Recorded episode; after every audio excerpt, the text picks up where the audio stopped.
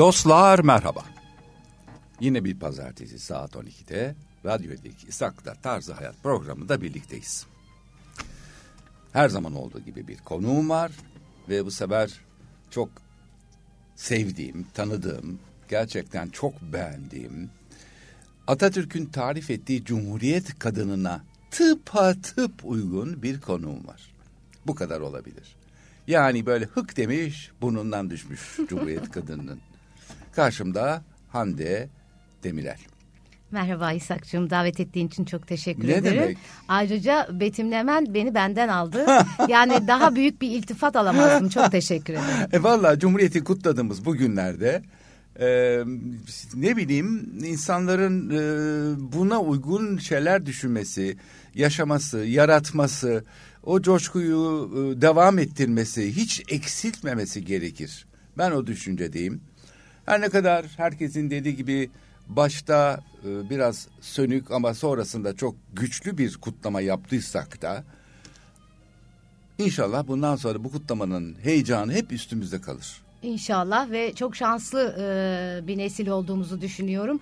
E, bu büyük gurura şahit olabildik. 100. yılı Gerçekten, görebildik. gerçekten. Bir daha yok 100. Hayır yıl yani. bir daha sefere biz görmeyeceğiz. Olacak aynen, inşallah. Aynen yani Atatürk'ün 200'ü, 300'ü, dediği 500'ü gibi bini ilelebet, olsun ilelebet inşallah. yaşayacak. Ona hiç şüphemiz yok. Aynen, aynen Ee, ona kimsenin e, aksine daha doğrusu gücü yetmeyecek.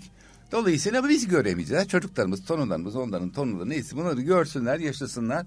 Tabii e, biraz e, e, futuring oluyor. Yani nasıl bir cumhuriyet kutlayacağımız ama Evet. e, mutlaka e, belki de uzayda kutlarız. Bilmiyorum ki artık Kim bundan bilir, sonrasını. kim bilir her şey Yani- her şey mümkün. Madem Cumhuriyet'le başladık iki, iki tane sözü var Mustafa Kemal Atatürk'ün. Senin başta yaptığın tanım e, nedeniyle bunları da Evet. burada paylaşmak istedim. Sonra konumuza geliriz ama e, özellikle Cumhuriyet kadını dedin ya bir sözü var o kadar beğeniyorum ki yani benim e, ha- hayat felsefem bu baktığın zaman.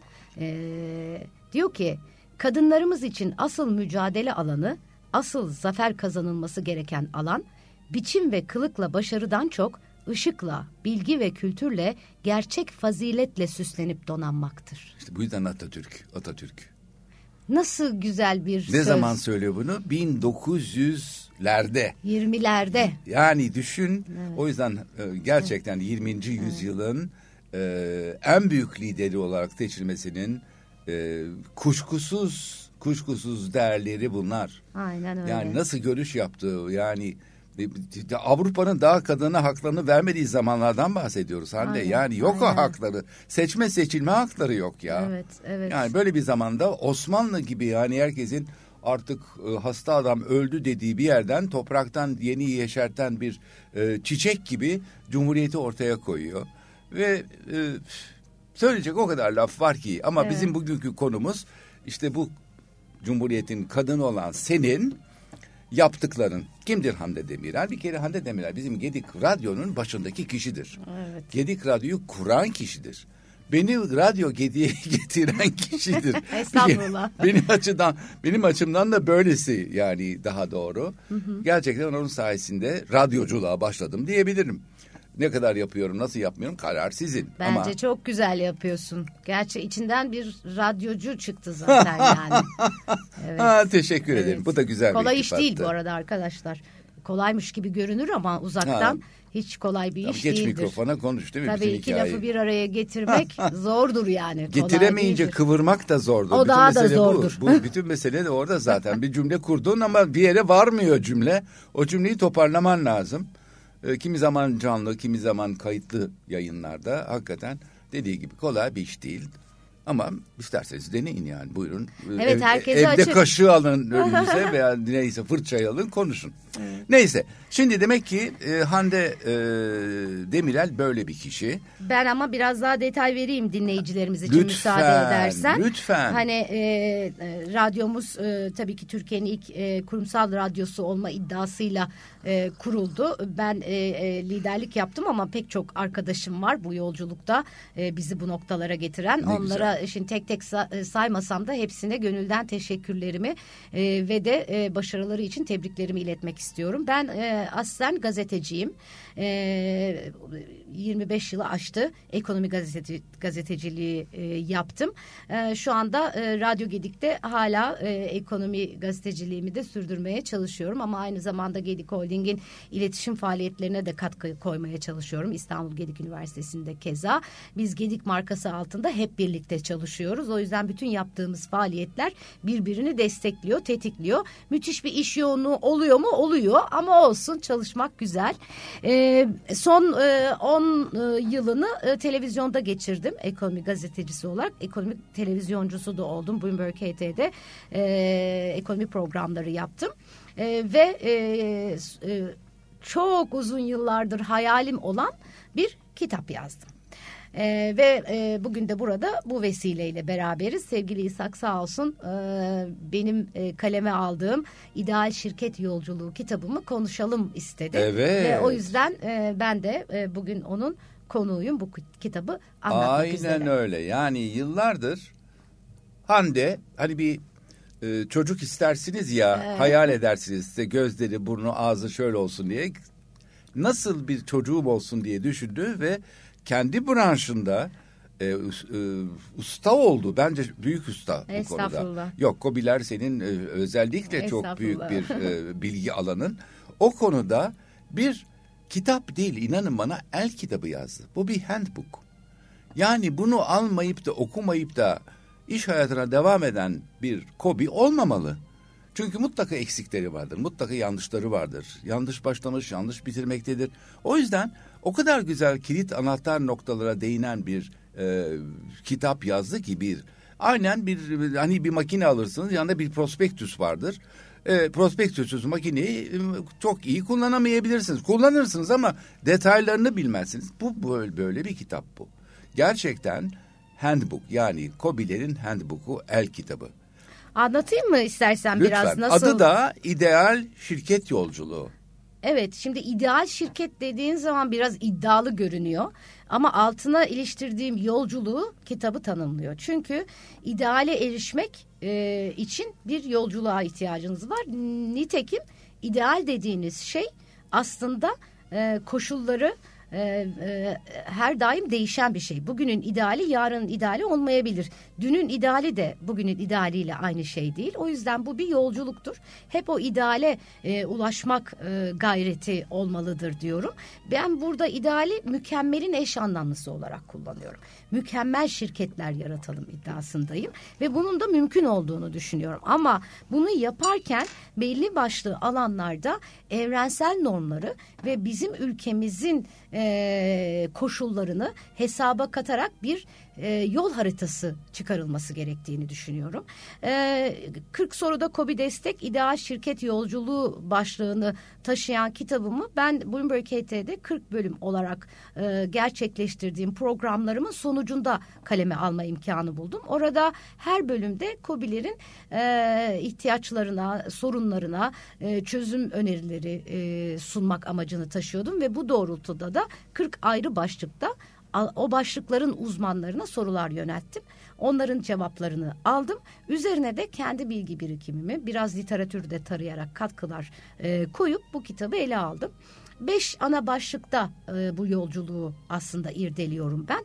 Bunlar e, şöyle sıralanıyor. Finansman, Herkesin Güzel. çok önemsediği Tabii bir ki. konu. Bir numara o yüzden. Finansman olmasa bir kere kobi olmaz. Aynen öyle. Yönetim, Güzel. E, son yıllarda e, son derece e, popüler olan e, ve belki de e, ticaret ekosisteminin önemli bir bölümünü e, oluşturan girişimcilik konusu. Ee, sonra teknoloji günümüzde artık Harika. ideali ararken teknolojiyi yatsıyamayız. Ee, bir bölümde gelecek ve trendlere ayırdım. Yani bugünden yarını öngörmenin çok zor olduğu bir dünyada yaşıyoruz. Ee, aslında tarih boyunca da bu zordu ama bugün daha da bir zor. Süratlendi. evet. Hayır ya bugün yaptığım bir keşif yarın demode olabiliyor. Aynen öyle. Dolayısıyla öyle ben biraz e, bu, bu referansları da koyarak e, şirketlerimize biraz daha böyle geleceğe dair mesajlar vermeye, bunların farkında olun demeye çalıştım.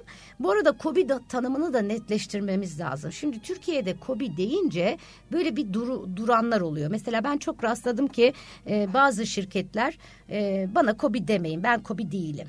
İşte sanki Kobi kötü bir şeymiş e, ya da işte Covid'miş gibi. E, evet Nasıl bir şey ya? gibi. Oysa Allah ki Allah. öyle değil. Dünyada şirketlerin e, e, iş e, dünyasının e, e, ekonominin, ticaretin yüzde yetmişi sevgili İshak bugün Kobiler tarafından Yapalım bir tanım o gerçekleştiriliyor. zaman. Kobi kime deniyor? Ha, şimdi Kobi'nin çeşitli tanımları var ama e, baktığın zaman e, bu tanımlarda e, belli ölçeklerdeki şirketlerden Türkiye'de resmi merciler 250 kişiden az çalışan istihdam eden yıllık net hasılatı veya mali bilançosundan herhangi biri 100 250 milyon lirayı aşmayan işletmeleri KOBİ olarak tanımlıyor.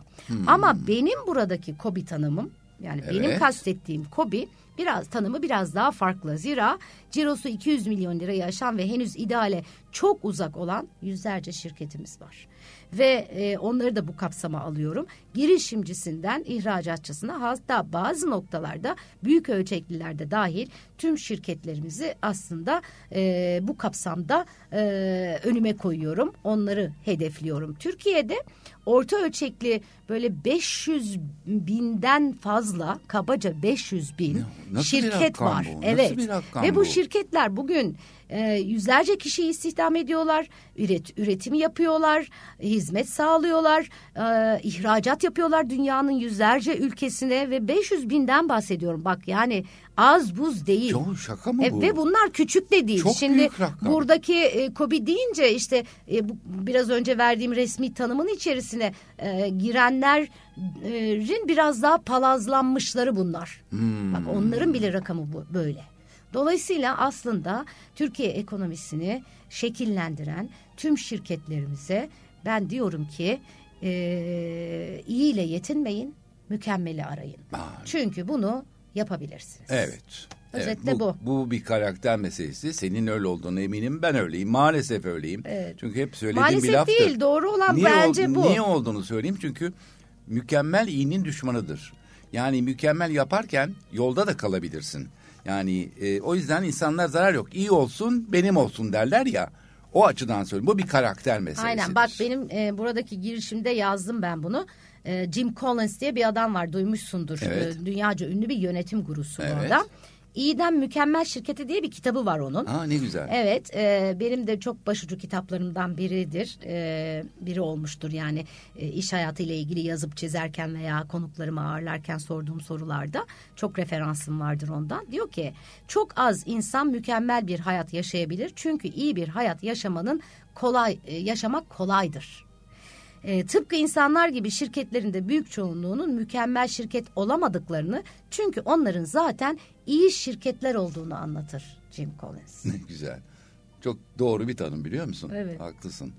Ama yine de yöneticilerle ilgili bir şey bu biliyor musun? Yani baştaki lider konumundaki olan kişinin görüşleri, bu konudaki katkıları, e, hayat amacı yani hakikaten öyle. Kimisi bakkal açmak ister, kimisi market, kimisi süper bir zincir açmak ister. Evet. Ama baştan bunu düşünmüştür. Evet ama ben de iddia ediyorum ki marketin de süpermarketin de marketler zincirinin de aslında ortak noktası var. O ortak noktasının da işte bu başlıklardan. Hepsinin bir iş planına ihtiyacı var. Var. Hepsinin bir yönetime ihtiyacı var. Ama Doğru. bakkal sahibidir bu ama koca bir yönetim kuruludur. Hepsinin finansmana ihtiyacı var. Para geliri gideri hesap etmeye ihtiyacı var. Hepsinin teknolojiden yararlanmaya, bankalardan yararlanmaya ihtiyacı var. Çok Kredi doğru. kartıyla alışveriş Ne yapıyoruz doğru, ne burada. kadar doğru. E, gelir gider e, nakit akışı e, yaratmaya çalışıyoruz. Nedir ticaretin aslı? Gelirlerinin e, giderlerinden daha fazla olmasıdır. Kesinlikle. O zaman kar edersin. kar etmeyen bir işletme STK'dır. Sivil toplum kuruluşudur falan yani. Öyle bir şirket olmaz. Çok- çok Kimse doğru. şirketlerin hiçbiri amme hizmeti yapmıyor. Hayır. Ya da insanlarımıza iş verelim biz. Bunun için de yapmıyor. Bir değer üretmek için yapıyor. Sonra o değeri paylaşıyor. Eğer üretemezsen değeri paylaşacak bir şeyin de olmaz. Dolayısıyla hepsinin aslında e, aynı e, yolda e, ilerlemesi tabii farklı enstrümanları kullanarak kimisi daha e, sofistike enstrümanları kullanmak zorundadır işinin e, niteliğine ve niceliğine bağlı olarak. Kimisi daha basit ama günün sonunda hepsi e, bu ortak noktada pay, birleşiyorlar. Nedir o da? Akıllıca işi yapıp para kazanmak. Doğru. Doğru ama genelde ben sana şöyle bir şey söyleyeyim. Özellikle e, daha çok e, küçük e, ölçekte kalmayı düşünüp de başta hı hı. E, işe başladığı bölgede daha bir e, taşra gibi olan zihniyetlerde kasaya giren para kardır. Yani adam akşam evine giderken o parayı cebine atar ve onun olduğunu düşünür. İnan bana ben buna çok çok ama çok rastladım. Evet. Çünkü niye? Niye? Çünkü bütçesi yok. Evet. Yani o paranın akşam eve giderken ki bir kısmının aslında aldığı malın da bedelini ödemek için orada olduğunu inan bana bilmez, hatırlamaz. İşte ben de bu gerçekten yola çıkarak bu kitabı yazmak istedim sevgili İshak. Çünkü e, uzun yıllardır e, işte e, iş dünyasından liderlerle, profesyonellerle, patronlarla e, röportajlar yapıp Türkiye ekonomisini de e, alt üst edip iyice öğrenirken e, gö, bu, diyor diye şöyle düşünüyordum. Yani bu konuştuğumuz şeyleri herkesin biliyor olması lazım. Aksi halde nasıl iş yapılır ki? Yani nasıl kar edilir? Çok doğru. Sonra gördüm ki e, reel sektöre de daha yakından bakınca e, hayır böyle değil. Hakikaten bilinmiyor. Bütçeleri yok. Evet Anne. bütçesi olmayan e, işte benim nakit akışı e, dediğim e, şeyi bilmeyen işte finansal enstrümanlarla ilgili e, yeterli bilgi sahibi olmayan çok sayıda şirket gördüm. El yordamıyla işlerin yapıldığı, yönetim kadrolarının e, veya e, sistemlerin oturmadığı e, pek çok şirketler gördüm. Teknolojiden doğru yararlanmayı bilmeyen, bak sana bir örnek vereyim mesela. Geçenlerde bir e, şirket sahibiyle konuşuyordum. E, şirketler bir dönem bu kurumsal kaynak e, planlaması de, denilen ERP diye e, e, söyleniyor. E, yazılımı kullanıyorlar e, ve Hı. bunu da Türkiye'ye e, ilk getiren dünyada da bu işin öncülerinden SAP diye bir şirket. Ve SAP e, Amerikalı bir şirket ve e, çok büyük paralar karşılığında bizim şirketlerimize bu sistemi satıyor. Tamam evet. mı? Bu sistem neye yarıyor? Aslında birazcık böyle kağıtsız olup sistematik olup eskiden bakkal hesabı deftere ya da sonra Excel'e e, yazılıp çizilen şeyleri e, otomatize ediyor. Çok güzel arayüzleri var. İşte satın almasından e, satışına işte müşteri analizinden e, pazarlamaya her alanda kullanabiliyorsun. Bir data oluşturuyorsun şirket içinde. Fakat gel gör ki bu sistemi alıyorlar şirketler. Fakat bu sistem işte yöneticiler vizyoner diyelim ki. Hani sadece onların vizyonuyla da yetmiyor ona da geleceğim. Alıyorlar o vizyoner. Fakat şirketin içinde bunu kullanacak adam yok. Ee, Uygulamayı ve, bilen kişi yok, yok. yani. E, çünkü bunu alırken aynı zamanda onu da alman gerekiyor. Öyle olunca o verilen paralar ziyan oluyor. O sistem sana işte atıyorum şimdi 100 tane araç sunuyorsa Onların iki tanesi, üç tanesi kullanılıyor biliyor musun? Gerisi kalıyor bak verimsizliğe, kayba, e, ondan sonra e, sürdürülebilir olmayan e, birçok yapıya işaret ediyor bu durum. E, böyle çok örnekler görüyoruz. Ben basit bir örnek vereyim sana istersen. En pahalı telefonu almak ha. ve onu sadece alo demek için kullanmak. Gibi. Yani evet, çok böyle aynen böyle bir durum var. Böyle bir mantık var. Evet o yüzden e, aslında e, diyorum ki bir kere her şeyi bilin, yenilikleri takip edin. Ondan sonra e, sisteminizi kurun, ihtiyaçlarınızı doğru belirleyin. O ihtiyaçlara uygun çözümleri iyi araştırın. Bütün bunları yaparken bunlardan anlayan insan kaynağınızı mutlaka şirketinizde barındırın. E, ve e, sistemlerinizi oturtun e, daha kolay ilerlersiniz diyorum. Mesela şimdi hep belirsizlikten bahsediyoruz değil mi? Belirsizliği yönetmek çok zor. İşte şirketlerin e, konuya yakın olan arkadaşlar bizi dinleyen biliyorlardır. İşte sürdürülebilirlik diyoruz. İşte e, resilience diyoruz. Dayanıklılıktan bahsediyoruz. Agile şirketler diyoruz. Çevik hani şirketlerin olması gerekir diyoruz. Evet güzel. Bunlar çok önemli kavramlar. E, ve bunları aslında biz el yordamıyla yapıyoruz. Fakat yapmadığımız şu. Şimdi diyoruz ki banka kredileri bankadan kredi alamıyoruz. Çok yüksek faizler. Evet. Sana yüksek. Neden yüksek biliyor musun? Çünkü şeffaf bir raporlaman yok. Sen kimsin? Ne kadar alacağın var, ne kadar vereceğin var? Gelecek beş yıla, üç yıla ilişkin planın, programın ne yönde?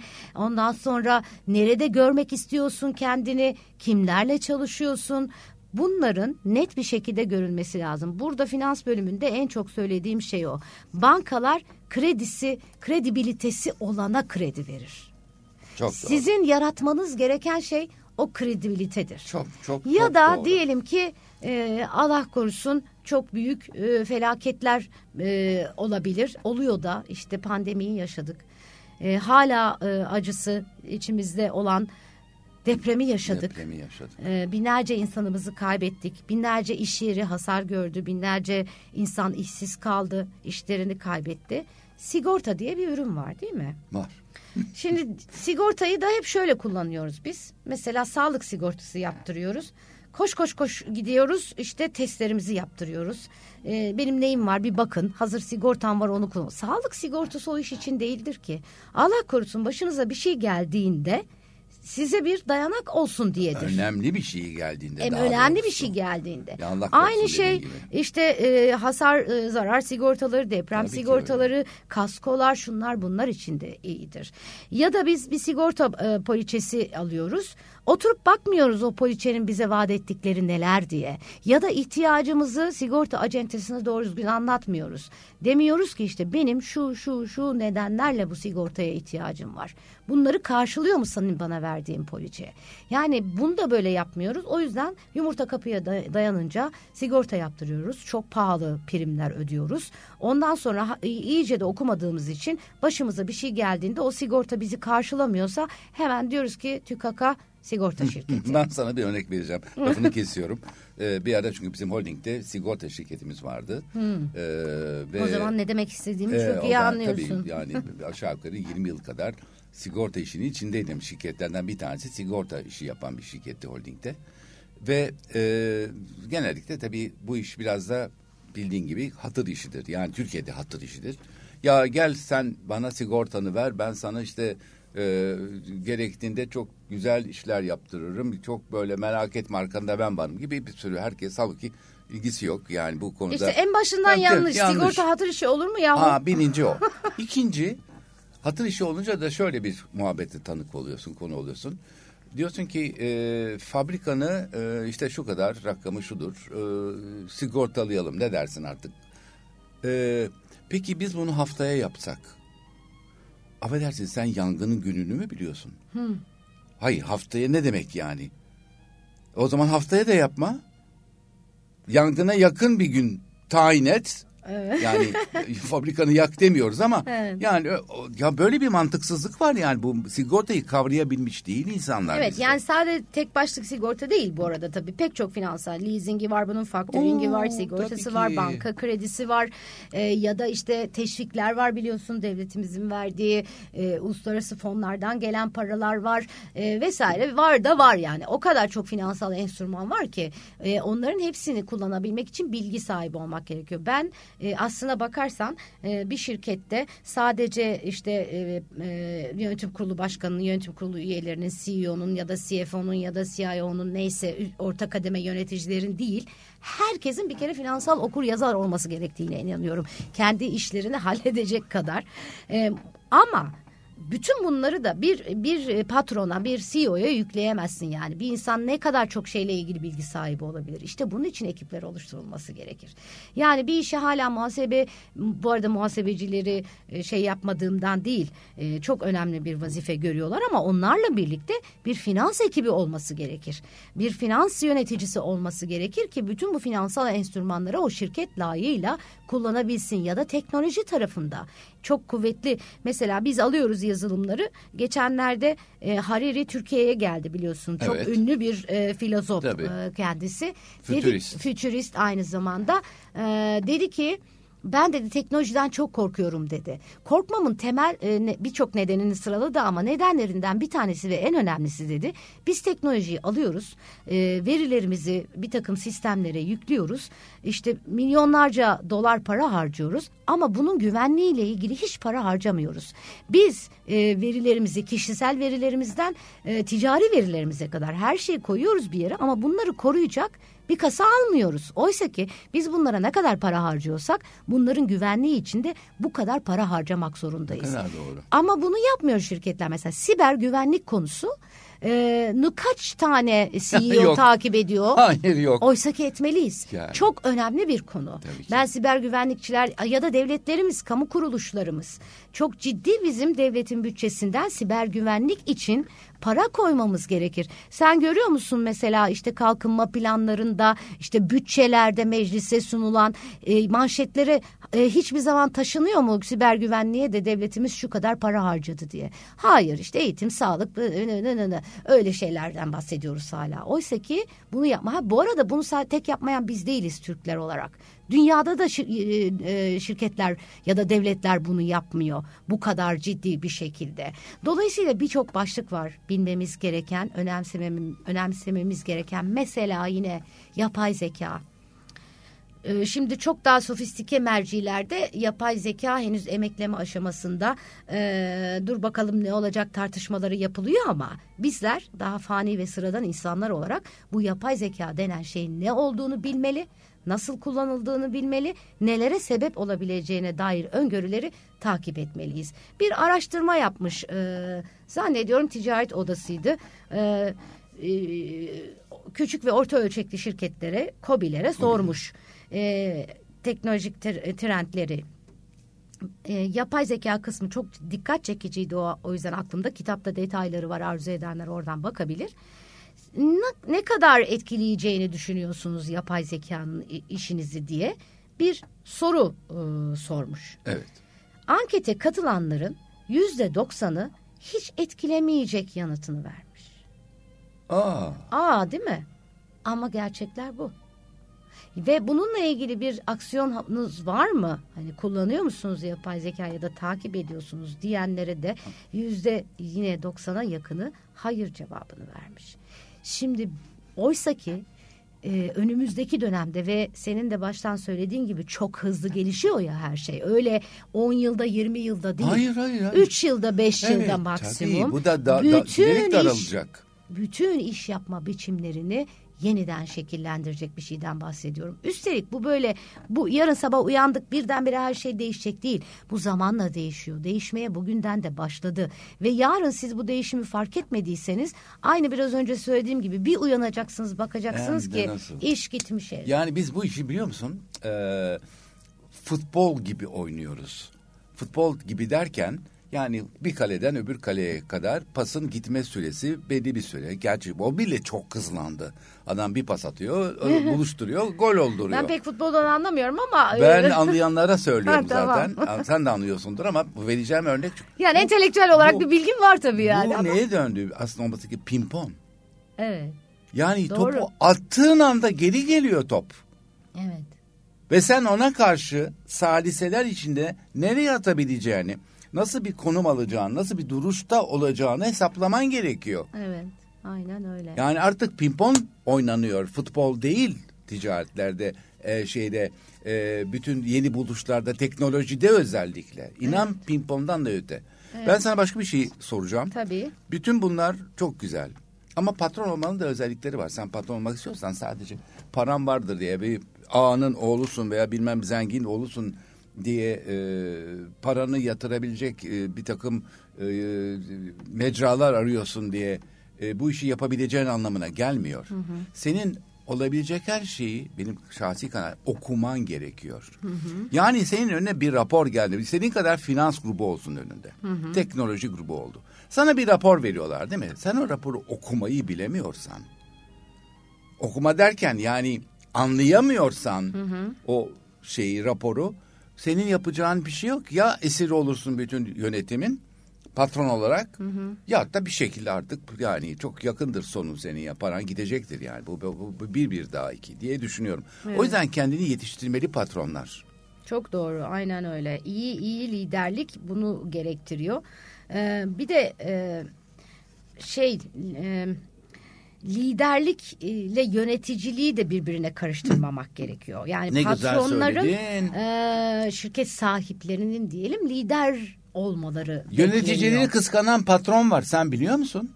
Doğrudur. Ondan olabilir. çok biliyor. Sanki şirketini elinden alacakmış gibi. Evet. Yani kel alaka ya sen yani sonuçta e, onları yönetebilecek kabiliyette ol. Gerisine karışma zaten. Evet bak şimdi e, e, Türk Hava Yolları'nın eski genel müdürü vardı Cem Kozlu. Evet, tabii, Bilirsin. tabii. Çok kıymetli bir e, profesyoneldir.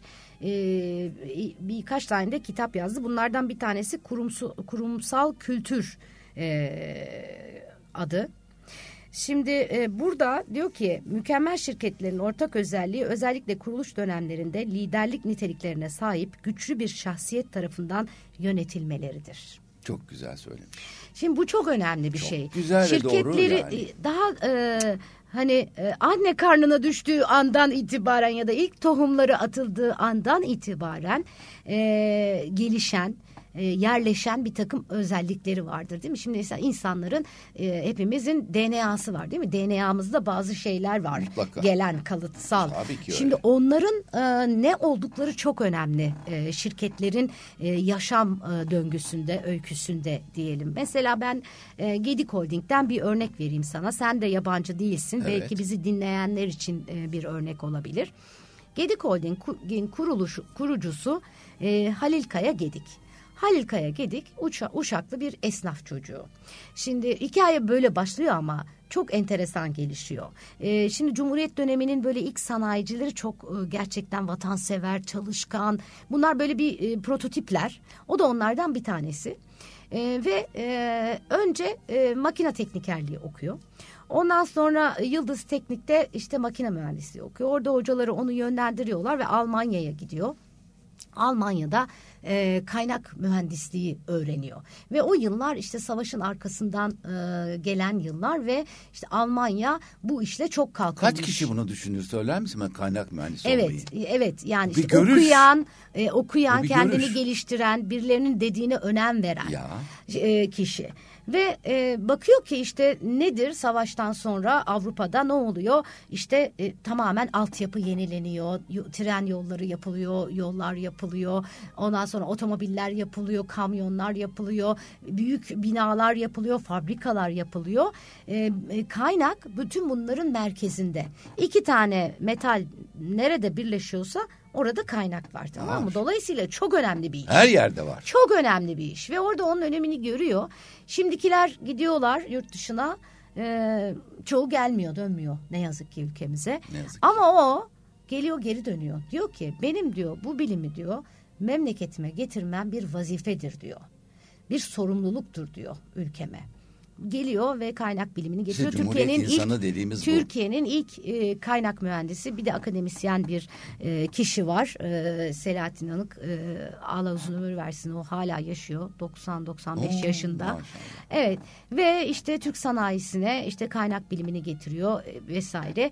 Şimdi hem ticaret yapıyor. Çok uzun hikayesi. Sevgili Nurten Yalçın Erus kaleme aldı Halil Kayagedik biyografisini. E, dile, e, O kitap sesli- satılıyor mu? e, satılmıyor Armağan kitap ama güzel Aa. bir şey söyleyeyim. Ben Heh. onu seslendirdim. Ay ne güzel. Evet İstanbul Gedik Üniversitesi'nin web sitesinde sesli halini Lütfen bulabilirler. dinleyin, lütfen Evet, dinleyin. O kitabı bulabilirler. Ve, ve e, işte bu ticaretin yanına diyor ki e, ben diyor e, bunu getirdim buraya. Çok güzel de ürünleri üretiyorum kaynak malzemesi. Ama bunları diyor kullanmayı bilmedikten sonra diyor ne ben bunları satabilirim ne bunlardan bir şey inşa edebiliriz. O yüzden diyor benim diyor insanları eğitmem de lazım diyor. Kendi elemanlarını, müşterilerini herkesi eğitiyor ve eğitimi de onun yanına ko- koyuyor. Sonradan o hikaye işte meslek yüksekokulu'na, üniversiteye vesaire diyor. Şimdi bakın e, 75 yaşındaymış üniversiteyi kurduğunda. Yani 120 yaşına kadar yaşayacağını hep Ya, söylermiş. ne güzel. 75 yaşında böyle bir azim, Gedik böyle bir vizyon. kurdu, değil mi? Böyle bir vizyon, böyle bir bakış 75 açısı. yaşında. Ve bugün bu yıl 60. yılını kutluyor Gedik. Ve 60 yıldır onun değerleri o şirketin DNA'sında var. Ve yapıp ettiği her şey o yapıyor. Şimdi böyle bir kurucu olmasa bu şirket buralara Ama ben gelemezdi. bu kişinin popüler tarafını dinleyicilerime söyleyeyim. devrim arabasının üretilmesinde Aa, evet. görev almış mühendislerden bir tanesi. Aynen devrim arabasının kaynak mühendisi aynı Kaynak zamanda. mühendisi. Öyle biliniyor. Çünkü filmi de seyrettiğimiz yani, için. Gerçekten çok güzel e, e, tabii tek o değil ülkemizde onun gibi müteşebbis, e, vatanını seven, vizyoner liderler çok fazla. Ama neden bu hikayeyi anlattım? Senin sorduğun soruya örnek olsun diye. Liderlik böyle bir şey İshak. Katılıyorum. Liderlik orada e, bir e, yönetim kurulunda, boardda oturup da e, ahkam kesmek değil. Çalışmak demek, vizyoner olmak demek, ondan sonra gerçek anlamda yol göstermek demek. E, ister icracı da olabilir lider ama e, oradaki vazifeyi yöneticiler, profesyoneller yerine getirebilirler. Ama bir vizyonu koymak işte o liderin işidir ve lider e, de e, bu anlamda etkili e, olmalıdır. E, ilham vermelidir. E, onunla birlikte çalışan ekiplerini sürüklemelidir falan falan. Yani çok fazla özellik var. Şimdi böyle literatürde y- 100 tane falan lider tanımı var. O öyle lider, böyle Doğru, lider, duygusal doğru, lider, doğru, e, doğru. otoriter lider, demokrat lider, Zeki lider. o lider, duygusal lider, şu lider, bu lider. Şimdi bunlardan birini biri değil. Yeri geldiğince bunların hepsini kullanabilmek lazım. Her zaman demokrat bir lider olamazsınız. Her zaman otoriter bir lider olarak da iş yapamazsınız. Yeri geldiğinde çok özür diliyorum. Bunları e, doğru zamanda, doğru yerde Evet. kullanabilmeyi Ben bu, bu yüzden bu yüzden mesela şu tanımı yaparım genellikle tarif etmek için. Ee, akıl nedir? Zeki olduğun ve becerisi olduğun her şeyi doğru kullanmaktır. Yani o yüzden bana sorarsan akıllı bir lider olması lazım. Ne zaman duracağını, ne zaman başlayacağını, ne zaman teknolojiye ağırlık vereceğini. Yani akıl budur. Akıl zekayı yönetebilmektir. Aynen O yüzden öyle. bu tip liderlere bizim çok ihtiyacımız var. Ben sana küçük bir saplama daha yapacağım. Şöyle ki özellikle yine finans bölümüne döneceğim. Çünkü bu en büyük yaramız bu bizim bu kobilerde veya benzeri şirketlerde. Benim tanımımda iki tane e, düşünce şekli var bu tip kobilerde. Bir tanesini biraz evvel söylediğim gibi her şeyi kar zannedip mesela yemek değil yemiyor adam ama aa araba alayım diyor. Aa arsa yat bak paramız fazla kasamızda paramız var ne yapalım bu parayı? Bu, bu, bu kasadaki para senin değil. Bir bu zihniyette var. İkincisi de ki bunu enteresandır hala iktisatta okutuyorlar mı bilmiyorum. Ben iktisatta refah ekonomisi diye bir ders aldım biliyor musun? Bizim zamanımızda bu ders vardı. Yani öyle bir çalış ki kendine nasıl vakit ayıracağını veya her bir marj, marjinal bölümün yani arttırdığın işte arttırdığın çalışma bölümünün senin hayatına ne kadar eksilteceğini bil. Bunlar da mesela bizim ülkede çok yemez, içmez, yatmaz. Kendi hayatına hiç harcamaz. Sadece işi. Sence bu da bir çalışma şekli midir? Yani Tabii ki değil. Bugün dünyada iş yaşam dengesi çok popüler konulardan bir tanesi. Ee, bir de konu tabii ki çok çalış. Yani biz zaten e, çalışkan bir milletiz. Kim ne derse desin. Ee, en azından e, ticaret e, yapanları görüyorum. Gerçekten onlar öyle kolay kolay olmuyor. Çok büyük çaba, emek Doğru. var. E, ve yani yıllarca devam eden emek var. O bir kenara ama e, şimdi e, refah dediğin şey çok önemli. Refah dediğin şeyin iç- e, kapsamında sadece para kazanmak yok.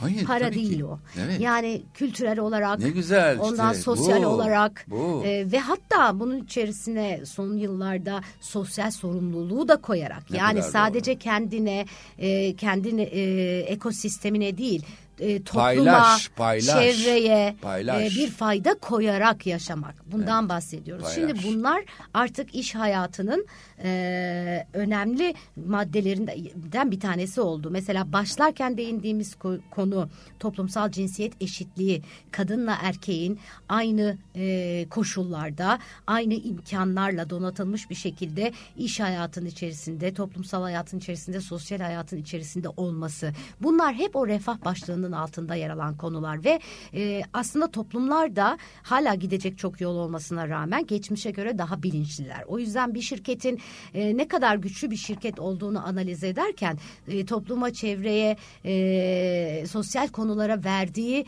katkıyı da bakıyorlar. E, o katkıyı da bir itibar e, unsuru olarak görüyorlar. Güçlü şirketler, itibarlı şirketler bunları da yapanlar. Dolayısıyla bu şirketlerin yöneticilerinin de aynı e, bakış açısıyla, aynı anlayışla hareket etmesi gerekiyor. Dolayısıyla dediğin çok doğru. Yani e, ve e, günün sonunda trendleri takip etmek, dünyayı anlamak, müşterileri anlamak için bütün bunları da yapıyor olmak lazım. Hani kör körüne hom hom hom çalışarak dünyanın hiçbir yerine bakmayarak işte bir bakarsın senin konuş baktığın şey e, yin hiçbir geçerliliği kalmamış Demode olmuş, dünyada. Bitmiş, geçmiş. Demode olmuş gitmiş. Geçmiş. Dolayısıyla evet öyle bir bakış açısı evet, o açıdan son derece patronlara, e, önem taşıyor. Patronlara Galiba... düşüyor. Evet ben şöyle söyleyeyim artık.